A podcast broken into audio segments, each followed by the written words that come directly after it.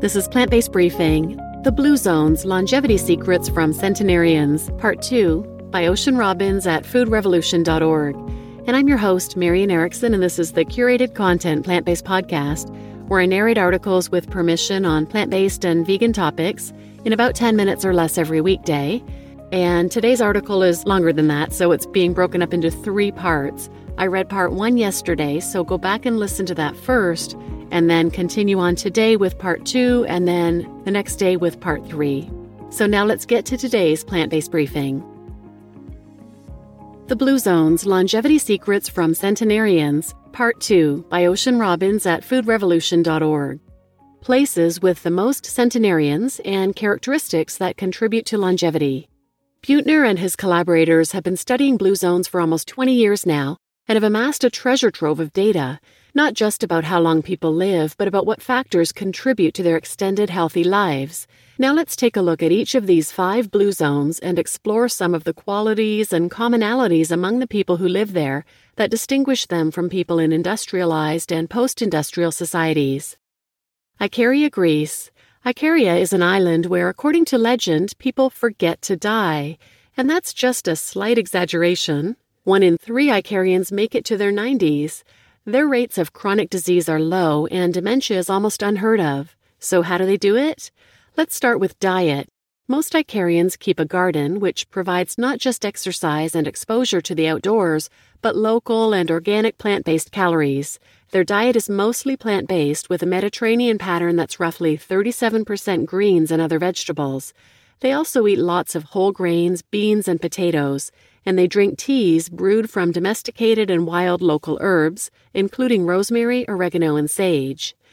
Their Greek Orthodox practice sanctions many fast days per year, which means they're practicing constant caloric restriction, one of the few interventions that consistently increases lifespan in animals. Icaria is a mountainous island which necessitates plenty of vigorous movement just to get around from one place to another. No need for spin classes or aerobics, just going about daily life on Icaria keeps residents fit. That said, residents of Icaria aren't going full out all the time. They enjoy their rest periods, including a daily mid-afternoon break. They don't rush around trying not to be late for appointments. Instead, they embrace a more relaxed pace of life. Sometimes they stay up well past midnight playing dominoes and fostering social connections, and sleep till later in the morning. Loma Linda, California. The twenty-four thousand person town of Loma Linda, California is the only blue zone located in the U S.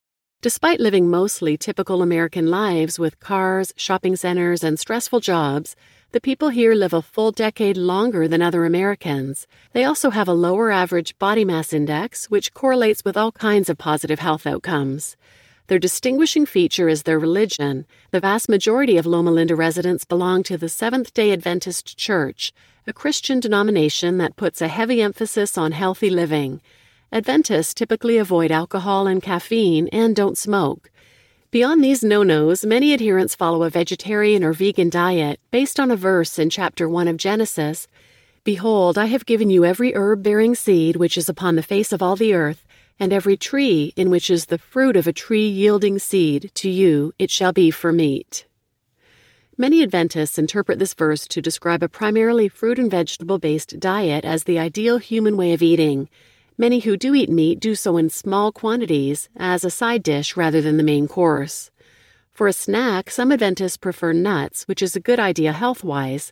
Studies show that Adventists who eat nuts at least five times a week have cut their risk of heart disease in half, and live about two years longer compared to Adventists who aren't so into nuts. They typically enjoy a light early dinner, which is another dietary pattern associated with good health. Along with clean eating, Adventists prioritize regular, gentle exercise such as long walks. They observe a weekly Sabbath, a day in which they rest from earthly pursuits and focus instead on family, God, camaraderie, and nature. They often volunteer for meaningful causes, which provides a strong sense of purpose. The Alzheimer rates among the Adventist population in Loma Linda are among the lowest in the world. This is particularly striking because there are neighborhoods just on the outskirts of Loma Linda where people don't follow the diet and lifestyle practices of the Adventists, and as a result have vastly higher rates of dementia. Sardinia, Italy. A cluster of several villages on the Italian island of Sardinia demonstrates the potent synergy of nature and nurture to promote health. Most of the inhabitants have an otherwise rare genetic marker called M twenty-six that's linked to exceptional longevity, and they also enjoy a health-promoting lifestyle that takes full advantage of their genetic potential, with nearly ten times more centenarians per capita than in the U S Unusually, a large percentage of Sardinian men make it to one hundred. Again, we see a primarily plant-based diet in action, with whole grains providing about half of all calories. Meat and added sugar, which are so prevalent in industrialized societies, are rare treats rather than staples. Mostly they ate homegrown and homemade foods in what many Americans would consider a minimalist diet, but they also enjoy a traditional red wine called Cannonau, which they source from a native grape. Because they are a shepherding culture, Sardinians walk a lot as a natural part of their work and daily routine. Family is important in Sardinia, and the culture there celebrates elders, involving them and valuing their experience and wisdom. Okinawa, Japan. When researching Healthy at one hundred, my dad stumbled upon an amazing statistic about the Japanese island of Okinawa. Despite being home to just zero point zero zero zero two percent of the world's population, they boast fifteen percent of the world's supercentenarians, people over one hundred ten. The island also has the world's longest-lived women. They also have very low rates of cancer, heart disease, dementia, osteoporosis, and other chronic health conditions. Traditional Okinawans eat, you guessed it, a primarily plant-based diet, consisting mostly of purple Okinawan sweet potatoes, rice, whole soy products, and other veggies. And they don't stuff themselves with all this goodness. Following the dictum, hara-hachi-bu, they stop eating when they're about eighty percent full. Almost all Okinawan centenarians grow, or once grew, a garden, often including medicinal plants. In addition to the benefits of the food and herbs grown there, gardening has them spending time outside each day, which helps them maintain optimal vitamin D levels year-round. Traditional Okinawans maintain a powerful social network called a Moai. Unlike digital social networks, the Moai is a collection of close friends and family who interact with each other on a regular basis, in person, for the good of all. It's both a social and economic safety net and reduces stress and loneliness, two of the most insidious drivers of ill health. Additionally, Okinawans are motivated by a strong sense of purpose in life, which the Japanese call ikigai. Nicoya, Costa Rica. Most inhabitants of the Nicoya Peninsula in Costa Rica live to at least ninety. As they age, they maintain their social networks and tend to stay under the family roof, living with their children and or grandchildren and remaining active and useful. Many of these centenarians attribute their longevity to having a plan de vida, or strong sense of purpose in their lives.